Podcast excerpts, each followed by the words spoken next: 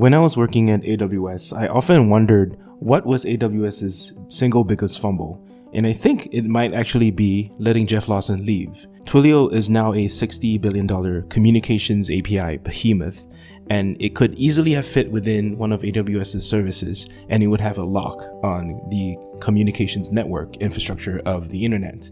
Uh, now it's an independent company that is gobbling up the likes of Segment, SendGrid, and Authy.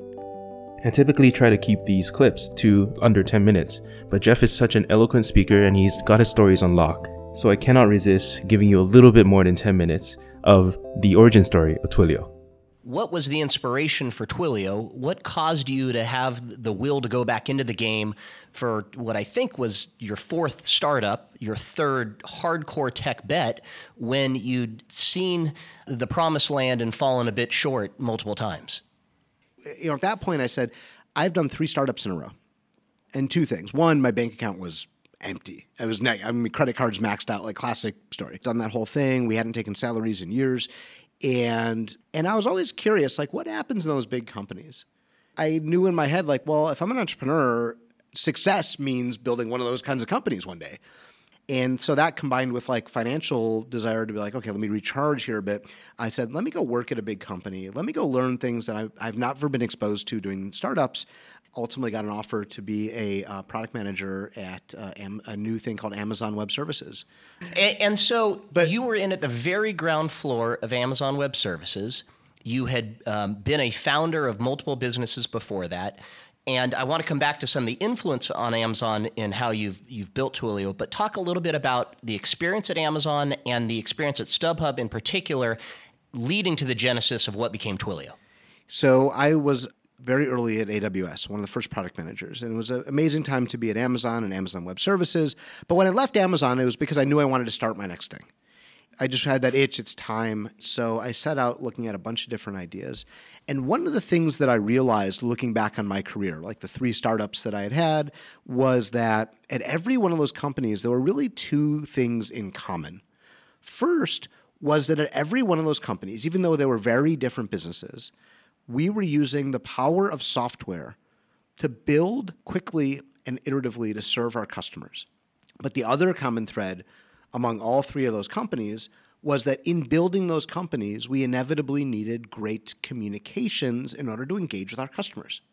And it was different points in time in the customer lifecycle at the different companies. You know, sometimes it was during our marketing, sometimes it was during our sales, sometimes it was when we are trying to fulfill on the product itself. There are all these different ways that we kept coming up with these ideas. We said, wouldn't it be great if when this happens, we notify a customer? You know that their ticket has shipped or that their uh, you know their repairer order is ready or whatever it was. So we kept having these ideas and every time we had these ideas we said that'd be really neat but i'm a software developer. What do i know about making a phone ring? Right? That's just that's like magical. I have no idea how that works. And so we would turn to the companies who seemed like they did know how it worked. We'd turn to at&t or we'd turn to cisco and we'd say hey you know we have this idea. Can you help us build it and every time they'd hear us out and they'd say, oh, yeah, that's really interesting. We think we can help you with that. You know, first step is you're going to roll out a bunch of copper wire from the carrier to your data center. And then step two, you're going to rack up a bunch of hardware like telco hardware and then step three, you're going to buy a, um, a, software stack that sits on top of the hardware. And then step four, uh, because none of that does what you want it to do, it doesn't even work together out of the box. You're going to bring in a bunch of consultants, and they're going to come, and we're going to do a big integration and six project. or twelve months later, you may have a dial tone eventually. Oh, that would have been a luxury. These are like 24 month timelines and they were like millions of dollars. And tw- in two years from now, we think we can get this thing working. Sign here, and we'll get started. So you saw, so you saw the pain point firsthand, three, trying to three implement. times in a row. And so, with the developer mindset, you essentially, as your own customer, you said, "This is real. I need to go do it." Yeah. So I looked at it like, well, if I'm having this experience at every company, I bet all sorts of developers are out there having this, feeling this need for communications, yet just dismissing it. Like, well, that'd be great. But that's not what I do. Like, I don't know how to do that. And so let me think about other ideas for how I can serve my customer. And so he said, what if communications was a first class citizen in the toolbox of every developer in the world? And at the time, this was 2008, you're like, well, I can see how this is going to play out. Like, AWS is going to provide compute. Storage, and every developer will be able to pull these building blocks off the shelf and plug them in to build apps. Which was an advantage of being inside AWS. You saw the momentum building long before the external world probably did. Mm-hmm. And so the API model you believed in and you were willing to bet your career on that. Yeah, absolutely. It just made total sense because I, as a developer, thought about when I'm looking for ways of solving problems. I remember there's these signals. I used to give a talk called Self Service, Pricing, and Documentation The Mating Calls of the Northern Spotted Doer. we should go if you can a bestseller everywhere. Yeah, exactly. If you can provide a link to that in the podcast somehow, it, it's and it was basically like what are the ways in which uh, companies empower developers, and it was all about can you get started because this or, was brand new ground. Yeah, the industry hadn't. Is your pricing published on the website or not? Because if your pu- pricing isn't published, then a developer why would they devote their time to building on something where they have no idea how much it's going to cost them? Or documentation, literally the thing that allows a developer to get started working with API is public documentation. At the time, often you would have to sign NDAs to get documentation for a product. And then self service the idea that a developer, if they're working on a problem at midnight, can just take your solution and start playing around with it to solve the problem, as opposed to the contact sales button that says, no, no, no, no, no, you need to schedule an appointment for a week from now. When, if you're lucky, a salesperson will talk to you about our product. and You're like, well, that's not how developers work. That's not the maker way of doing things. And so brought all those things to the table under the belief that experimentation is the prerequisite to innovation. And if you can help a developer and help companies run more experiments for what their customers need, then you're going to get more innovation.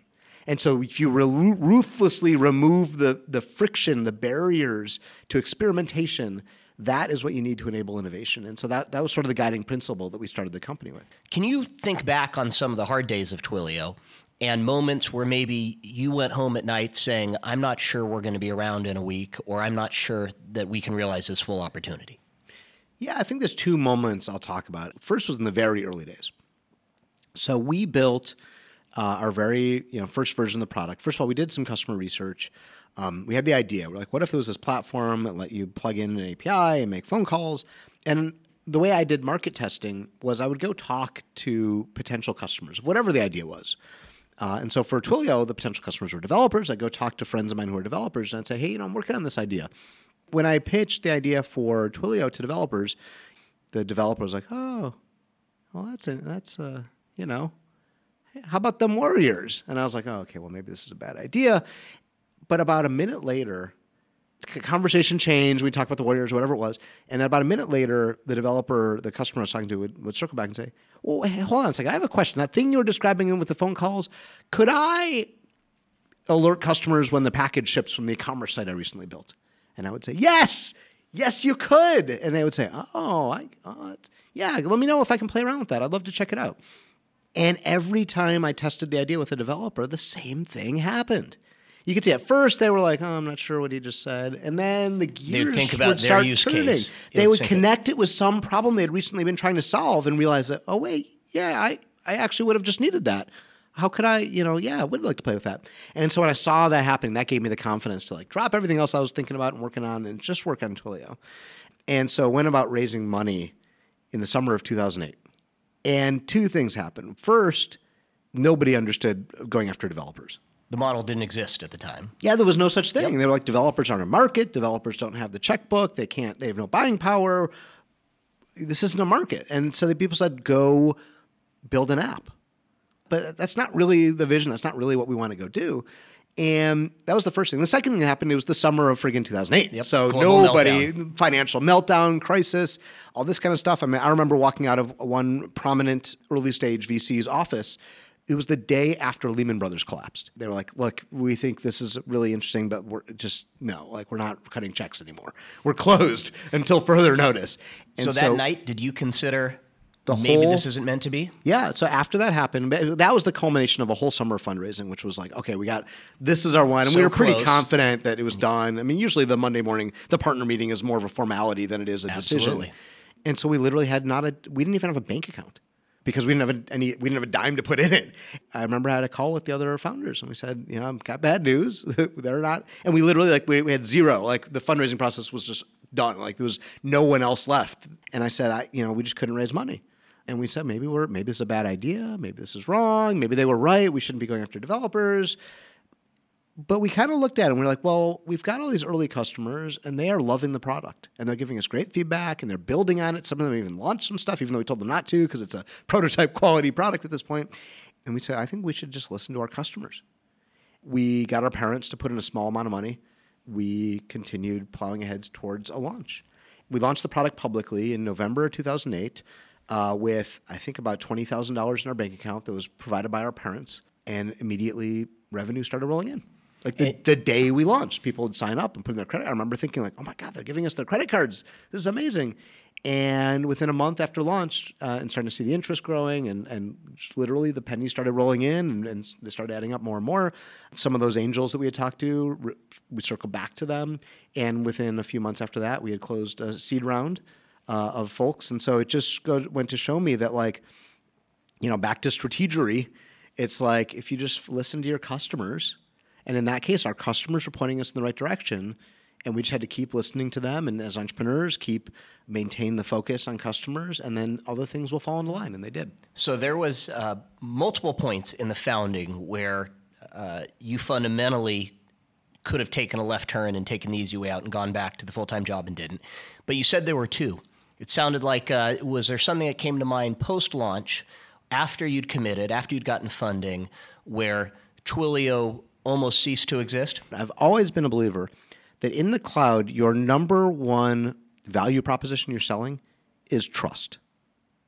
Because think about it, no matter what you do, like if you're a communications API, if your infrastructure is a service, what you're fundamentally telling your customer is trust me to run this part of your business for you. That's the fundamental value proposition of the cloud is trust and trust that as a vendor, I can have more uptime, I can have more privacy, more security, uh, better feature roadmap. All those things are going to be better if you trust me to specialize and do this one thing really well than customer having you do this on your own. So I fundamentally believe that. When we first stood up the very first prototype at Twilio, the one I told you about, we gave the developers early access to. Yep. Uh, I remember we stood it up, literally the very first production machine we had running and we said, okay, well, we're going to give our very first customers access to play around with it. And I asked my co-founders, I said, all right, who's carrying the pager tonight? And they laughed, and I was I was actually serious. We got to keep the wheels on the car here. Yeah, because I'm like, well, we have customers now, and so if like you know if it doesn't work, then you know what are they going to think? And so the, from the very beginning, we've always had this very operational mindset that trust is the number one thing we're selling. And so from the very first day, we had a, a production server. Literally, it ran on one one EC2 instance at that moment in time. We took very seriously this idea of like operational excellence is the number one thing customers are paying us for. A couple years later, when we were off and running, I remember there was if you lost your auth token, so the security token you used to, to authenticate with the API, and you needed a new one. We hadn't built that into the console yet, like you know, rotate your API keys kind of thing. And so you could write into support and say, hey, I need to rotate my keys. And if you did, and the company was, I think, five people at the time, that request would end up at my co founder's desk. The way he did it was he like ran a little script to generate a new auth token, like just a random whatever, and he would go manually into the production database, and he would do a you know update table users right set auth token equal, and he'd paste in the value, and I like I do not believe in this. Like when I have done things, like I always wrote scripts for everything. Nothing you would never, but I I, I couldn't always convince my co-founders that that was the right thing to do. And this was one of those things where he had just gotten into the habit of doing it. Sure, and it worked so far. Yeah, Absolutely. And it worked so far until the day it didn't when he said update users, set auth token equal, and he forgot the where clause and he hit return and he blew out all of our customers' auth tokens. It did a global update. Global update. Every row, like, you know, I don't remember how many customers we had at that point in time, but every customer's auth token got updated to this random string. And I remember I was in an interview. I was interviewing somebody, and my co-founder busts in the door, and he goes, uh, "Jeff, I, I, I'm like, I'm in an interview," and he's like, uh, I, I've done something very bad." I said, "Can it wait?" He's like, "No, no, no, no I can't." Absolutely like, not. I, and I was like, "Okay, excuse me, candidate. I need to find out what's going on." I, I the candidate actually uh, did end up taking the job. I always wonder, like, what did that person Yeah, exactly. think was going on? And uh, and so we like started the process of we had to do a database restore from last night. But everyone who, but here's the crazy thing: at the time, we had one customer, GroupMe, who represented nearly half of our revenue. And so we had one, we had this huge customer concentration issue at that moment in time. So my favorite part about this story, so everyone's hard down because no one has auth tokens anymore that are working with our API. We said we we pointed to one person and we said, "You go call GroupMe and ask them their auth token. Oh, jeez. Just have them read it to us, and we'll we'll get them back up We'll and type it running. back in. It'll yeah, exactly. That was literally our process to get half of our revenue back up and running. And then for everyone else, we had to do a database restore. And then for them, people who had signed up that day, we had to email them and say, "We're we're sorry, we lost your." Anyway, that was a big wake up call again around operational excellence and basically forbid nobody is allowed to go into a prod database anymore because this is why. This clip was from the Bessemer Ventures Cloud Giants podcast. I think it had a pretty strong showing. It's one of the newer VC podcasts, but still nothing on the level of Andreessen Horowitz. But still, I think BVP has made some extremely good investments. Check out their memos if you haven't already, where they published the Twilio memo. And yeah, I love these kind of access and this kind of storytelling. Obviously, just this is just the stuff that they like to tell you, and it's not the whole truth. But it's as good as we can get.